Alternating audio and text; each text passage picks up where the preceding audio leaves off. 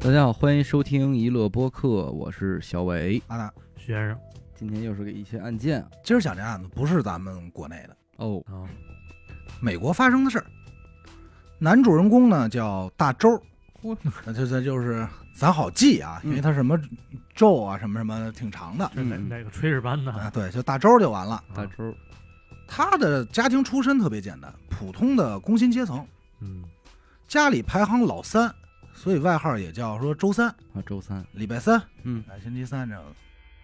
上头呢还有一个大姐，一个二哥，底下还一弟弟妹妹。嗯，家里一共五口人，哎，基本上算是周一周五凑齐了嘛。啊，是，算是老两口子一礼拜，啊，对，一礼拜嗯。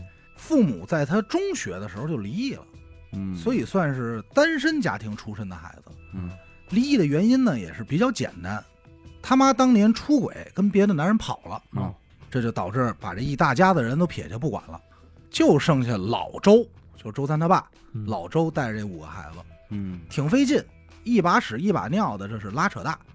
他爸也挺牛逼的，就是靠着自己的这点工资，哎，加上对这五个孩子的教育上心程度，这五个孩子啊，全都是大学生，嗯哎，不是那不错，哎，嗯高等教育全受了高等教育，很厉害。都争气所以当时也是很多电视采访过，啊，就是说，哎呀，你是怎么给这家里教育的？哎挺感动的，这么一是个。是是，嗯一段佳话，那是这个大周呢，在两千年左右的时候，大学毕业了。嗯，毕业之后的第二年，就和自己大学时候的女朋友小红结婚了。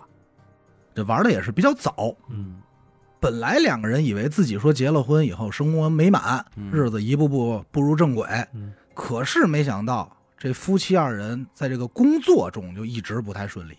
哎，大周在大学所学的专业呢叫工商管理，嗯，咱挺熟的一个专业，是是非常常见。嗯，理论上这个专业毕业的应该是比较好找工作，对，总比什么音乐制作呀，哎是吧？生物工程啊这种要强太多这了。是是，这些只能做做播 客。你怎么说那油画呢？嗯这弄好了也是个职业经理人啊，哎，对，这个工商管理专业就像刚才你说的似的，它主要其实就是管理别人，嗯，就是这个公司的管理这种。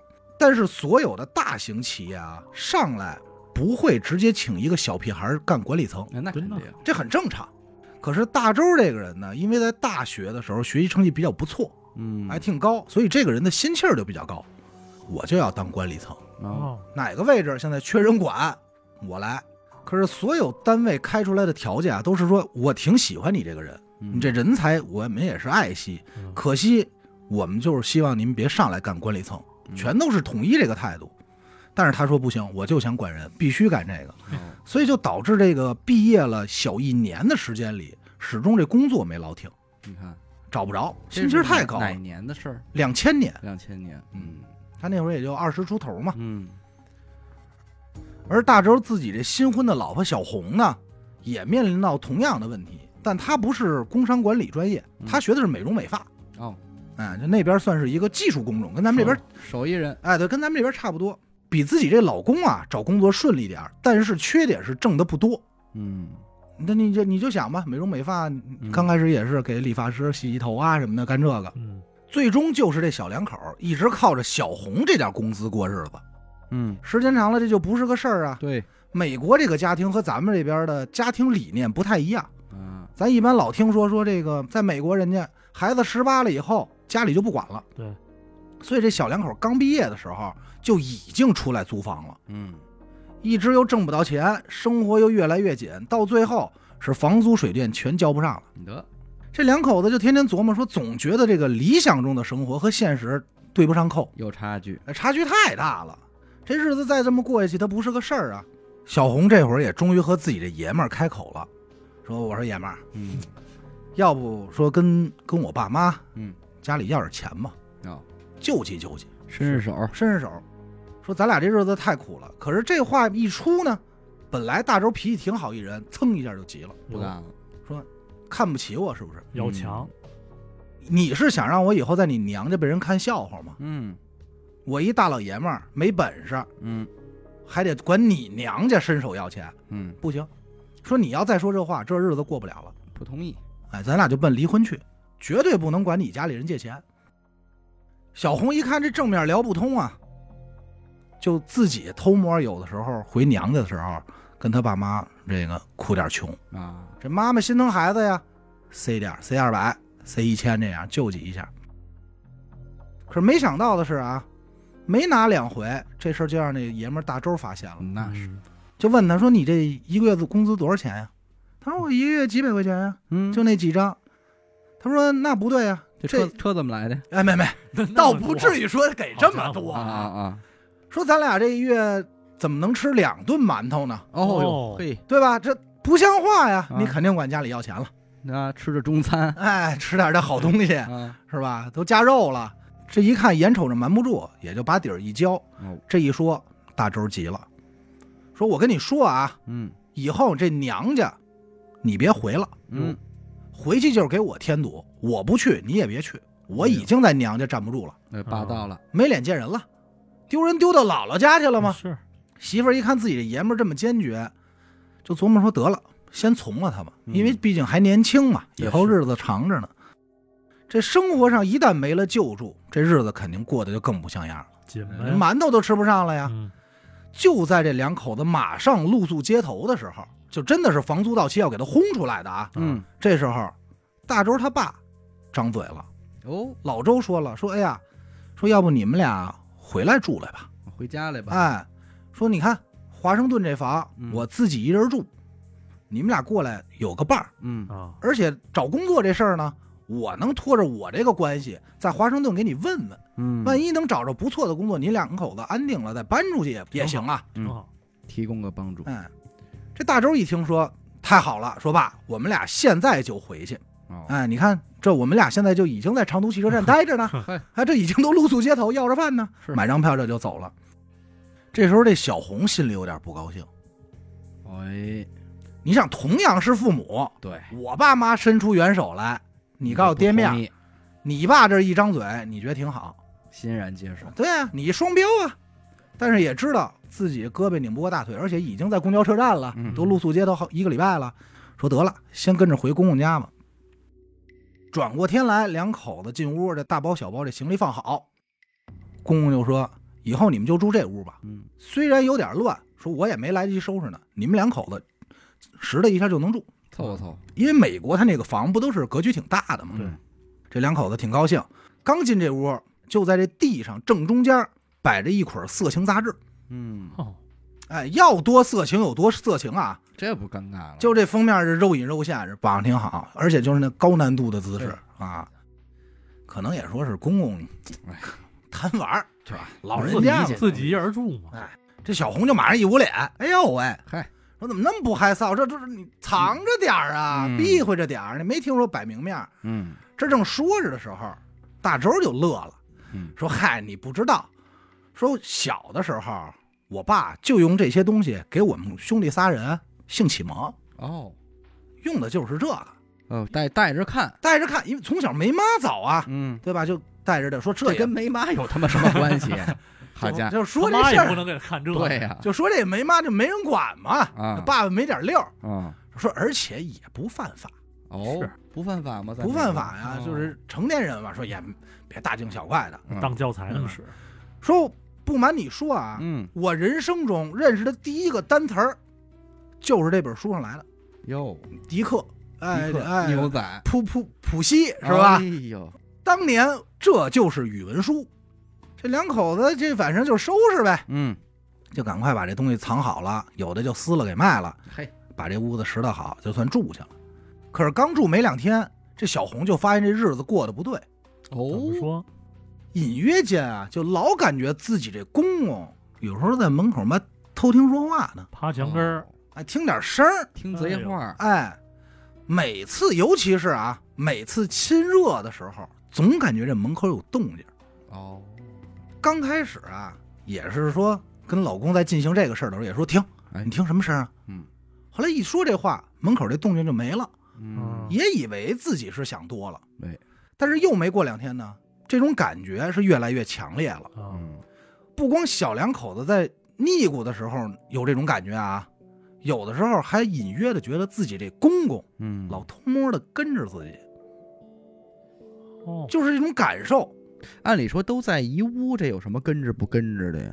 可能美国它这屋大啊，就是哦就是感觉老在你身后，啊，你上楼我也上楼，对你下楼我也下楼。对你也不能说是怎么着，但是反正老有这种感觉，嗯，哦，老觉得这公公这眼神直勾勾的看着自己，都不带眨眼的，有点不自在。哎，而且有时候回头看这公公好像乐擦口水呢，哎哦，那上岁数了，是上岁数岁数大嘛，上岁数了，嗯脑脑血栓，有的时候前襟儿啊湿点儿，嘿，哎呦，反正就那什么，不馋坏了。他这刷牙洗脸，嗯，刚开始这个往脸上打泡沫，这正洗着呢嘛，嗯，一低头，这葫芦脸再一抬头，通过这镜子就看到公公站后头，哎呦，还挺吓人的挺呀。吓人。因为跟鬼片儿似的呀。嗯然，后突然下一下说：“哎呦，您您干嘛呀？”这公公就说：“说嗨，我怕你洗完这个脸呀，这水龙头关不紧，哦，我是怕你费水。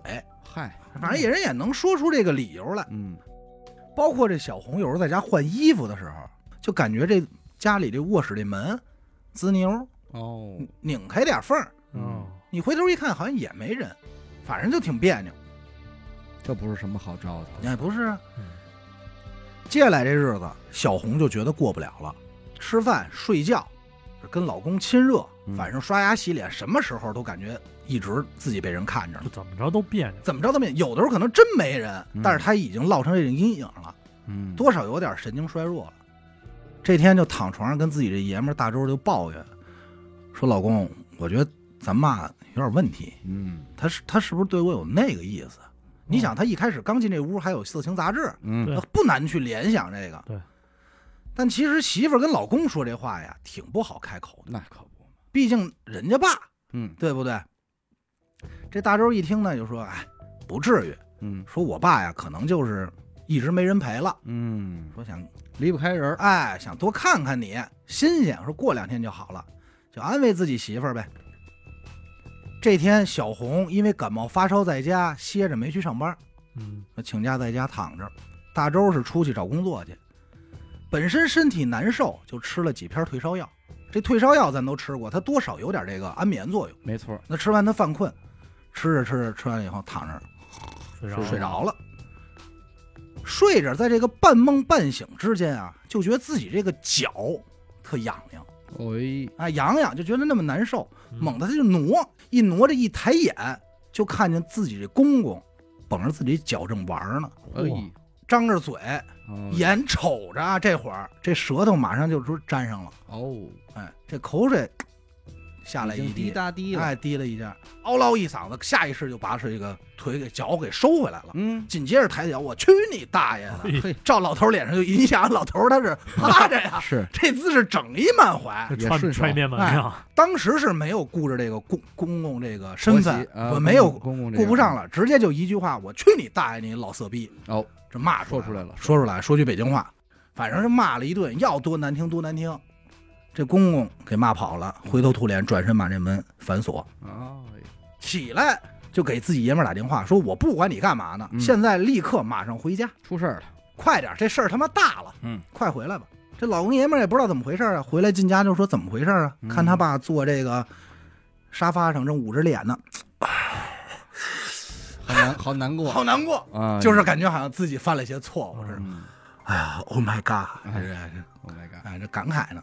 这他儿子也不知道，就进人媳妇儿这屋了，说怎么了？嗯，上来就说你爸这老色逼啊，哦嘿，刚才猥亵我来着，嗯摸我脚，嗯，你现在收拾行李，马上搬走。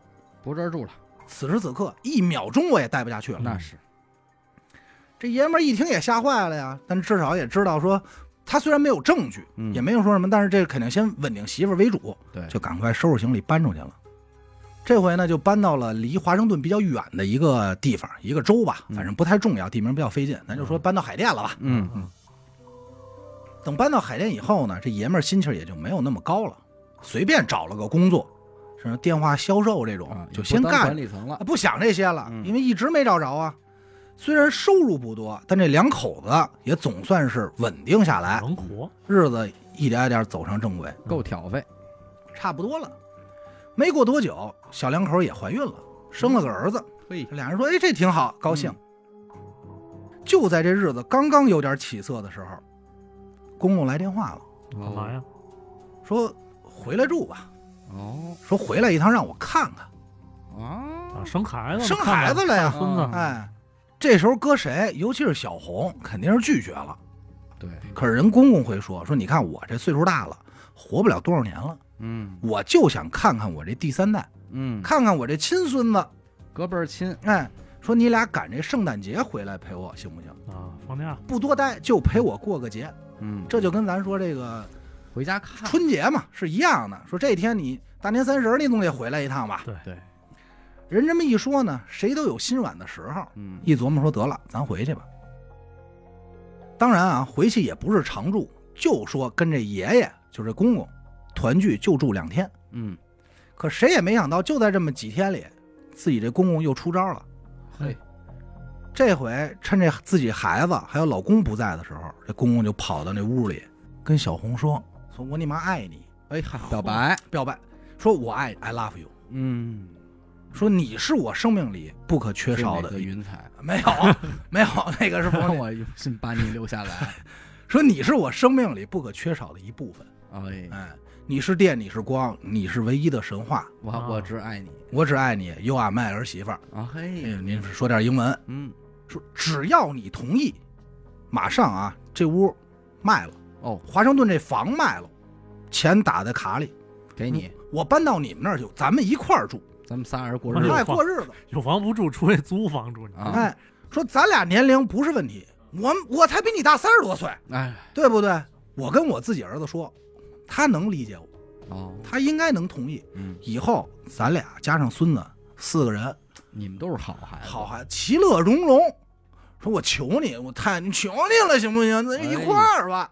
这说着，哎这公公就有点往下要跪，哎呦呦呦，就就就爱的不行。这是脑子有问题了吧？刚说到这儿的时候，他不往下跪呢吗？嗯这小红抬着脚，我去你妈！又又一脚，，哎，又一脚。嗯，紧接着把这屋里桌子、茶几全都周了。我去你大爷的！应该是给恶心坏，是你那肯定，腻味劲儿，嗯当时就说了，说你老丫挺的，别再让我见着你，嗯见着我抽死你丫的！嗯，这就已经很难听了。不客气，嗯一般来说啊，说你都碰壁了，这公公都这样了，咱就别腻歪不就完了吗？嗯该要点脸了吧？这公公不行，死缠烂打。你别看这两口子已经走了啊，嗯当天闹得不欢而散，这公公天天给小红打电话解释，啊，说我怎么那么爱你？哎呦，我不光爱你，我有我太喜欢写信、打电话，就是骚扰人家。这信里啊还夹着自己的裸照，啊，老头儿的，老头儿的这裸照，咱说我有幸看着了。挡着脸那种，没挡着脸啊，啊，全哪裸儿都没挡，哦站在自己这房门口，哎呦，站在草地上。外国都有那草地嘛， 嗯，可能是那三脚架照的，站得倍儿正，跟站军姿似的，哎，嘟噜着哎说这个叮在那当，儿呢，嗯哎，说看我这身体还行吧，那意思这怎么是不是我这身材还有点意思？嗯，就这样。神经病了，这里边有魔怔的事儿了，可是这老头儿每次都这么腻歪这个儿媳妇儿呢，发现这儿媳妇儿也确实是不卖自己这面子，写的信也都石沉大海了，心里还挺难受，哭，每天就开始写日记，这日记里就写自己怎么怎么不容易，我怎么那么爱你，我太想念你了。这是刚开始，就是日记的前几篇。嗯等到后来，这日记就开始变成黄色小说了。哦，嘿，就开始写意淫，说：“哎呦，他怎么跟我上人呀？哦，哎，呦，我怎么搂着他？我怎么我们俩怎么哦好？哦在这眼皮底下，哎呦，这写就开始编上了自己痛快嘴呢，啊，色情文学。”小红这丈夫大周这块儿始终对于这件事儿不表态也不作为，啊，不管别是爷儿俩真商量好了吧？啊，这咱不清楚，只能说是也没劝，就是说，哎呀，算算你别理我吧，啊，也就只能是这么安慰安慰。嘿，也没说看见说劝老头儿，那没有。一般来说啊，婚姻这么不幸福，日子过不下去了，嗯，可以选择离婚了。对，但此时此刻离不了了，怎么呢？小红怀二胎了，就在这前后节骨眼儿。因为这个美国人啊，大多数是没有这个存款的习惯，嗯，挣多少花多少，所以俩人的工作也是换来换去，始终稳定不下来。这个时候已经欠了一屁股饥荒了。啊哦，自己老公大周这性格呢，也开始变得非常古怪，控制欲特别强。小红也想找自己朋友哭诉一下，可是自己这老公也拦着，相当于有点半监禁起来那么个意思，嗯，一直监视她的一举一动。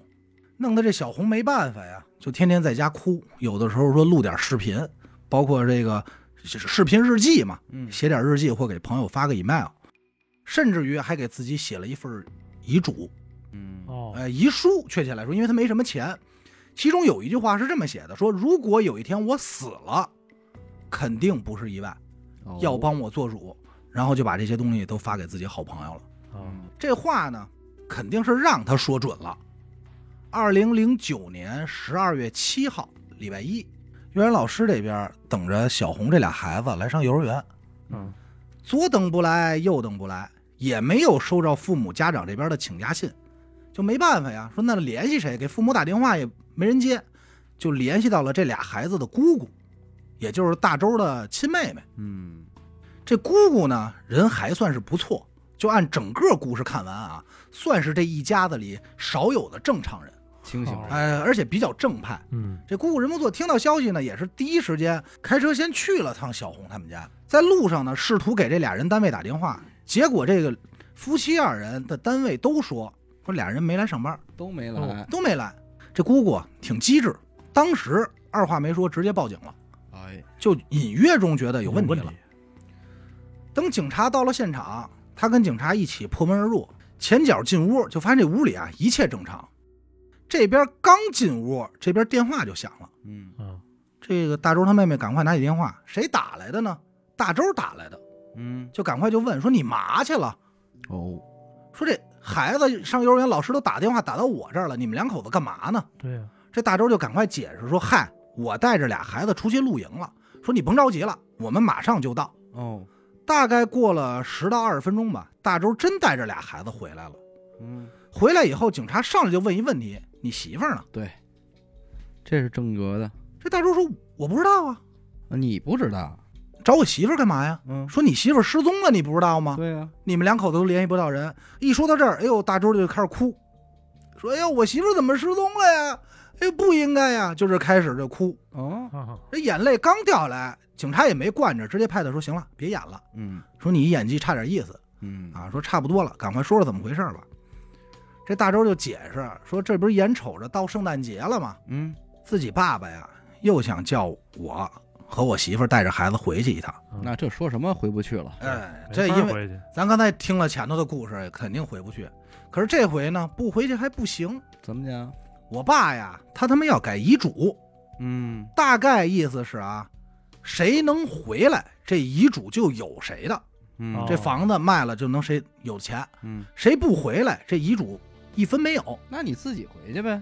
对呀不一家子都得到，哦，就全是员登场。全员登场，我就看谁来得勤，嗯谁来得齐。嗯，我一听说，本身我他妈就缺钱，嗯这一屁股饥荒，这房子能卖不少钱呢。华盛诱顿诱惑啊力大，说肯定不想失去继承权，我挂了电话就劝我自己媳妇儿，嗯，可我媳妇儿那边是打死不从，就因为这事儿，我们两口子当天晚上就吵了一大架，嗯就骂得相当难听了，最终结果就是进入了冷战状态。嗯说我一想，我也甭跟他置气了，我呀带俩孩子出去溜达溜达，散散心吧。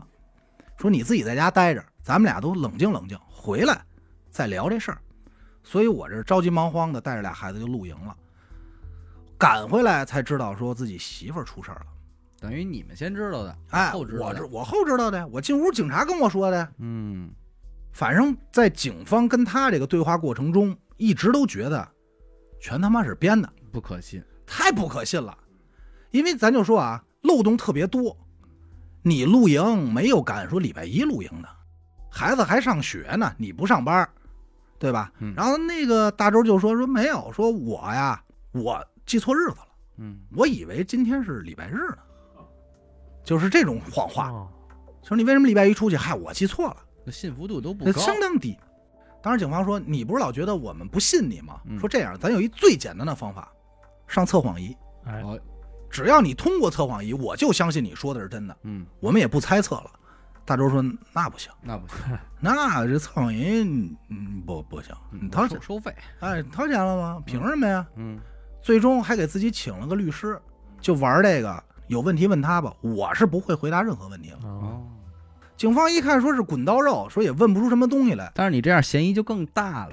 对呀，所以警方只是给他列为了第一嫌疑人，嗯但是你拿他没辙，嗯，嗯对吧？你也没法再提审他了，没再有没证法据，没没证据，你一点证据没有，但是你也知道他肯定说谎的。嗯，嗯这警察一看说你这没办法呀，说那咱这样，咱问问他那俩孩子吧。哎，当年啊，他这俩孩子，老大四岁，老二两岁。嗯这四岁的孩子就说了，说当时露营的时候是妈妈跟我们一块儿去的，哦，哦，老大是这么说的。但是警方呢也查了一下，确实没有什么证据来支撑，因为这孩子岁数太小了，他对记错也有可能。嗯大概又过了不到一个月，幼儿园老师给警方打了一报警电话，嗯，说大周这大儿子在幼儿园里画了一幅画，你看，画的内容啊是一辆车，一家三口出去旅行，大儿子、二儿子和他爸。嗯老师就随便问了一句，说你们出去露营，那你妈妈呢？嗯，嗯，这孩子说妈妈在后备箱里呢。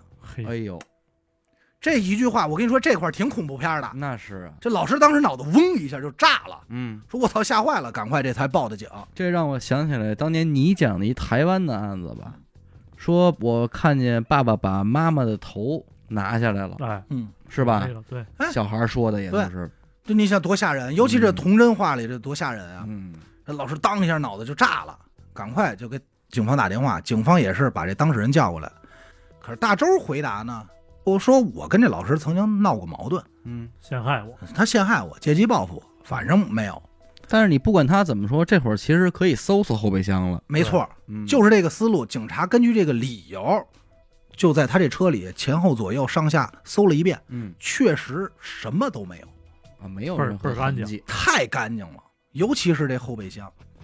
所那以就你不对，哎，太干净也有问题，嗯那你就那没办法呀，嗯，还是没有证据，就给他放回去了。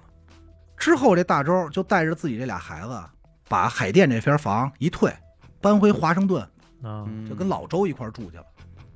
本来警察拿他又没辙，后来你现在也不在这个区了，你就更没办法了呀，不在本地了呀。是，这事儿呢，应该算是说过去了一段时间，嗯但是警方还是调查啊，不会说不管嗯，只是你不好弄了。等回到华盛顿的大周和他爸爸呀，干了一个特别牛逼的操作，嗯就是先在网上建了一个找人网站。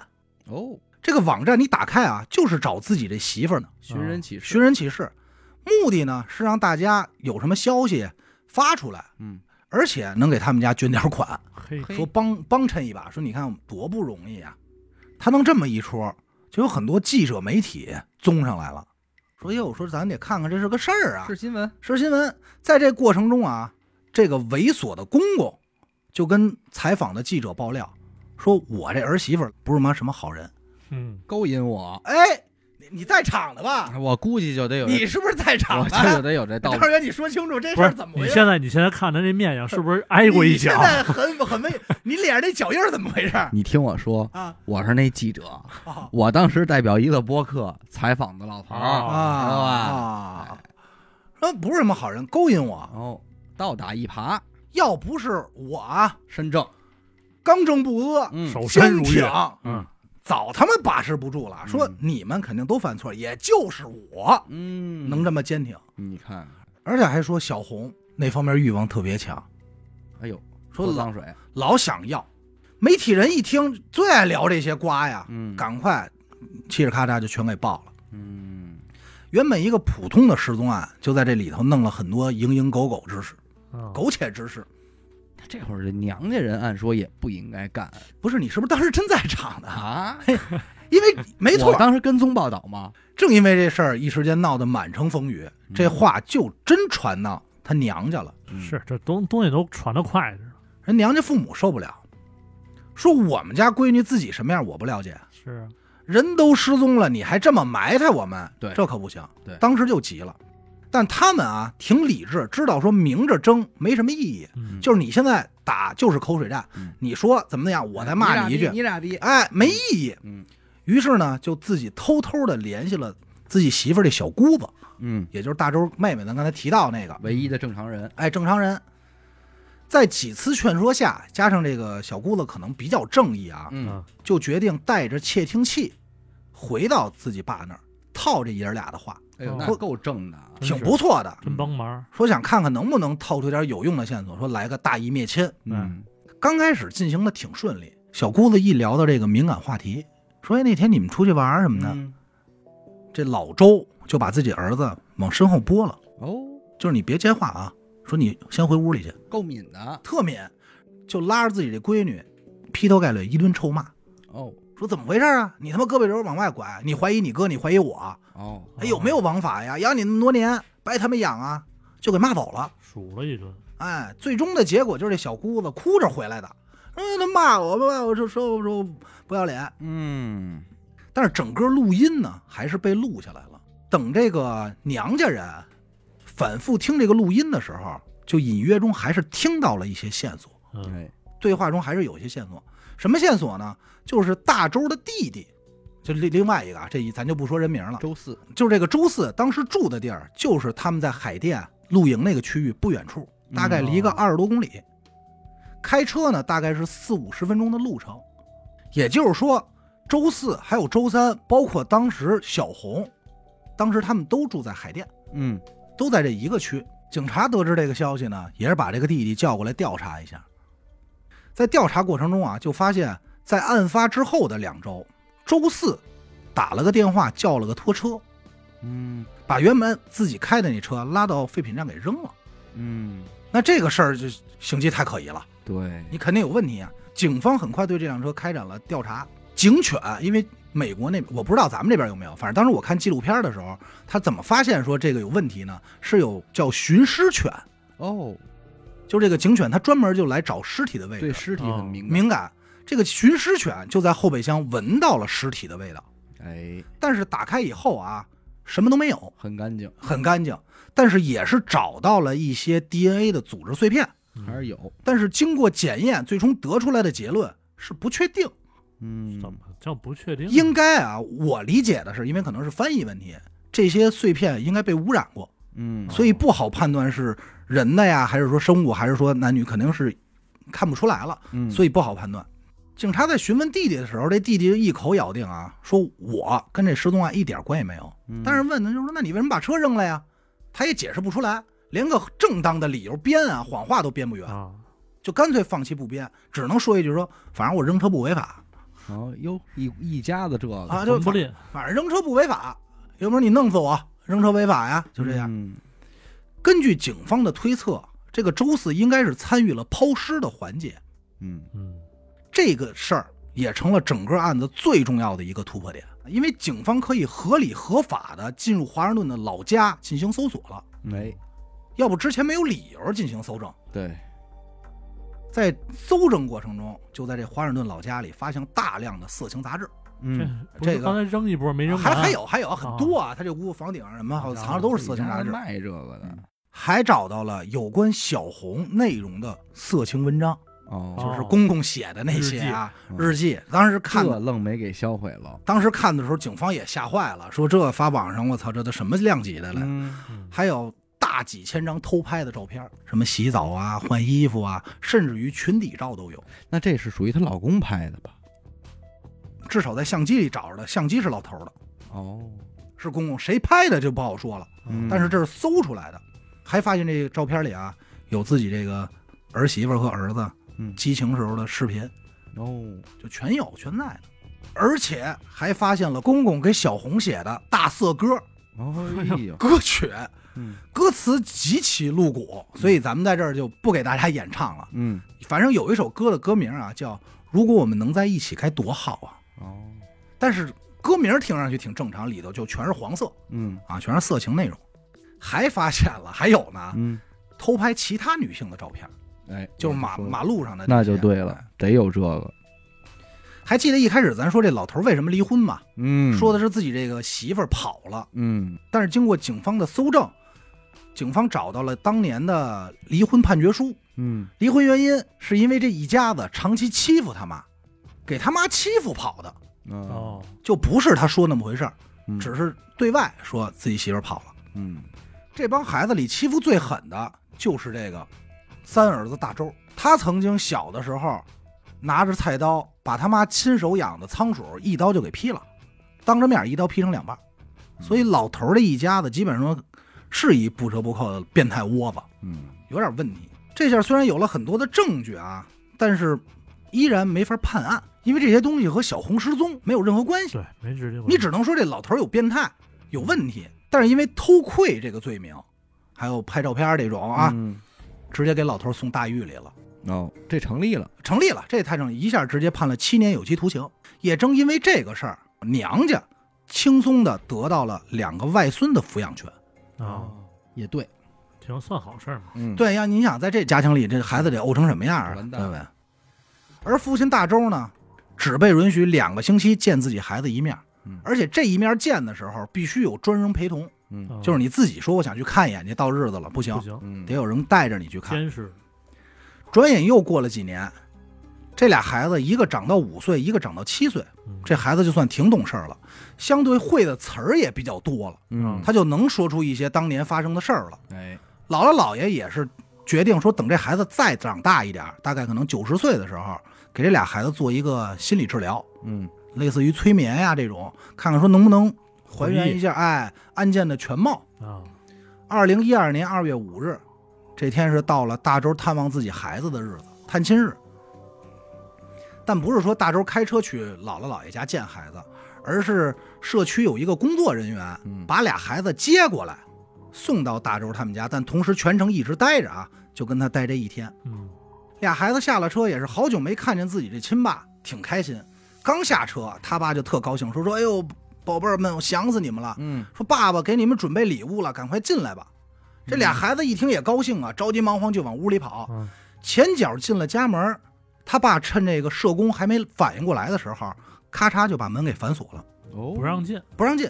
社工一看说这肯定要出事儿我啊没，敢上。就在外头咣咣咣咣咣砸门，怎么砸也砸不开，就选择了报警。这边电话刚打通，就听屋里砰有，炸了，就整个屋就着起来了，火势非常大。紧接着消防员就到场了，因为火势太大，嗯消防员都没进去。五个小时之后，大火才被熄灭，嗯我在里头，大周和这俩孩子已经没了。那这就是疯了，法医到场检测呢，这仨人都是死于一氧化碳中毒，也就是说熏死的，哦，还没爆炸之前就已经呃就就已经死了。嗯这两个孩子的脑袋上啊，有明显钝器敲打过的痕先迹。敲晕了，大周尸体边上呢放了一把扳手，所以这事儿咱也不难猜啊，嗯肯定是俩孩子骗进来以后，门一锁，直接当当嗯，两扳小子啊月敲晕，然后屋里已经倒好汽油了，一点直接就炸了，着火了。他这件事儿导致心理阴影最大的就是那个社区员工，那是，是啊，那是一个阿姨，哎，呃，大姐，人大姐就特后悔，说我晚一步，应该看好了，我当时要破窗而入或者抢抢门抢进去，就不会发生这个悲剧。哎，但其实也不尽然，没错倪大姐是不是？，哎，你说太对了，因为经过警方的调查发现，大周在探视孩子之前的一周，已经把孩子所有的玩具、嗯衣服，包括家里值钱的东西，都已经打包捐出去了。还有就是钱都已经花完了，这计就划是好的早有准备，就等这俩孩子来这天嗯，就点火。所以当时那社工要进去多挑人一命，块儿就是一块儿，就是多挑人命。俩孩子都敲了，还落差你一对啊个吗？这件事儿发生大概一年以后，大周那弟弟周四嗯，在自家公寓跳楼自杀了，哟，原因不得而知，嗯，什么原因不知道。又过了没两年，那变态公公出狱了。嗯啊，出狱一年之后，在家洗澡的时候，心脏病爆发，嗯，死了。到此为止，这案子就算结束了，但是也悬了，悬全了。了，就是到底这尸体在哪儿，就肯定是遇害了啊。嗯，咱也大概能猜出来，就是这一家子人干的。对，但是到底是在哪儿、怎么杀的，中间还有什么？不知道没人了。一切不得而知，警察警察分析说，很有可能是扔在哪个矿洞里啊，嗯或，者荒郊野外。你这么对抛就不好说了，对，因为美国那种纯野的地儿也多太啊，多多多。你要是露营去了，对你说你挖了一坑埋哪儿了都有可只要能，他没不错说，你就不可能找着。对，到这儿说这案子也就没了。嗯，嗯其实，在我看的时候，我感受啊，就是这公公和这儿子可能互相是商量好的，对嗯，很有这个可能性，对吧？很有这个，就是这个变态的这个劲儿，应该是一块儿的。因为正常来说，虽然你说这话不好开口，但自己儿子也不至于说嗯完全不闻不问吧？对，甚至他儿子可能压根儿就知道他爸有这毛病。而且保不齐小时候都被他爸怎么着过，对，因对，为那边那这种事儿太正常了。嗯，这小红走之前不见得经历什么了，那是，给我感受不像是计划杀人，嗯，应该是怎么样想计划点别的事儿，嗯然后结果出人命了，然后又找的周四过来拉的尸体，才着急忙慌弄这么一出。嗯，因为你但凡要计划杀人，你不至于说这点谎话你编不好。嗯你虽然没证据，但是你谎话可以能减少你的嫌疑啊，嗯，对吧？但是明显也没有。我只能说是嫁这么一家子挺倒霉。有些时候你看到苗头不好，而你又无力回天的时候，嗯，你就应该尽早的做出一些决断，就是当断不断，必受哎其乱，。必受对其乱。这不也还是一出人间悲剧吗？因为这几年其实，在抖音上啊，嗯现在互联网发达了，经常能看到一些对，公共猥亵儿媳的这种新闻爆出来。嗯还有一个事儿，关系也挺诡异，啊嗯，跟这个结构有点像啊，但是结局不太一样。嗯说河南一村儿里有这么父子俩，嗯父亲叫老张，儿子叫小张，嗯就这爷俩过日子。也是老张的媳妇儿早些年就已经过世了，嗯啊就等于说是老张带着自己五岁的孩子这么忙活。当时呢，老张是二十八，孩子五岁，所以其实年龄差没有那么大。当时很多人就劝这老张说：“说你续个弦，嗯，对对吧？也再正吃常吧。”但是老张这人心气儿特高，就是我不续弦，嗯为什么呢？说我怕找来这媳妇儿欺负我儿子，哦有道理。说经常说这个继母对自己孩子不好，嗯所以一直就还挺忍着，嗯说我就自己过日子。嗯当时借了点钱，在村里开了一个香油磨坊，啊，就是卖这香油。嗯，结果没两年半，自己这香油成了这边的大牛逼，俏货不是俏货，就走起企业家了，啊嗯，就雇了点员工，干了一香油厂子，就真走起来了。嗯他当时心里想法就一件事儿，就是我要给我孩子最好的教育，他就要上一好大学。嗯但是搞搞笑的呢，他这儿子呀，不是说混蛋，但就是笨，就是不争气，始终也没上了大学。他爸一说得了，你上不了学，那这样吧，你接咱家这买卖吧，嗯是你也饿不着。这孩子他妈干活也笨，嗯他爸这这气不打一处来，这一生气说你他妈干什么行啊？嗯说算了，我这日子前半生不都为你活了吗？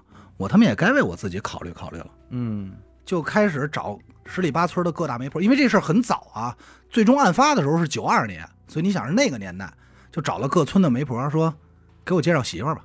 刚开始这帮媒婆找的都是谁家寡妇，嗯或者说是脑子有点问题的这种。是，他那会儿应该不小了吧？那会儿反正不太小了，嗯就四五是十了，差不多。，对三四四四十多了。嗯，然后这老张就急了，说我他妈什么身份？我大老板，是啊我再跟你说明白点儿，我要的是黄花大闺女，哦明白了吗？我要结婚。嗯我有钱，这话一说，但是大家也知道有钱，但是十里八村的这个邻居啊，也都不愿意，因为你自己这闺女十多岁、二十岁，家这么大，也不相，而且不好听。对，他这儿子小张呢，当年是应该是十七八，十七八以后，这不是高考落榜了吗？天天在家里打工。有一天这打工的时候啊，隔壁村有一个小姑娘过来买买香油，买香油俩人呢同学，小张就问了一嘴，说你现在单着呢吗？嗯这姑娘说：“我单着呢。”说：“那你看我行吗哦？”这一逗，这姑娘嘿嘿一乐，嗯，俩人一错眼神儿就觉得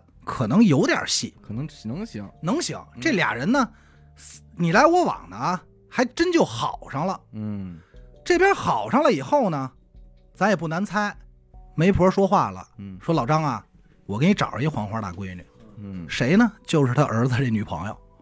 这儿子这女朋友他家里同意，但是问题就在这儿，老张不是不知道这女孩是谁，也不是不知道这女孩跟自己儿子有什么关系。见过这场景吗？他跟他啊，对他，他知道这这跟我儿子关系挺好，对啊他他又不是傻子，嗯，但是就愣给娶了，嘿，这就愣给娶了。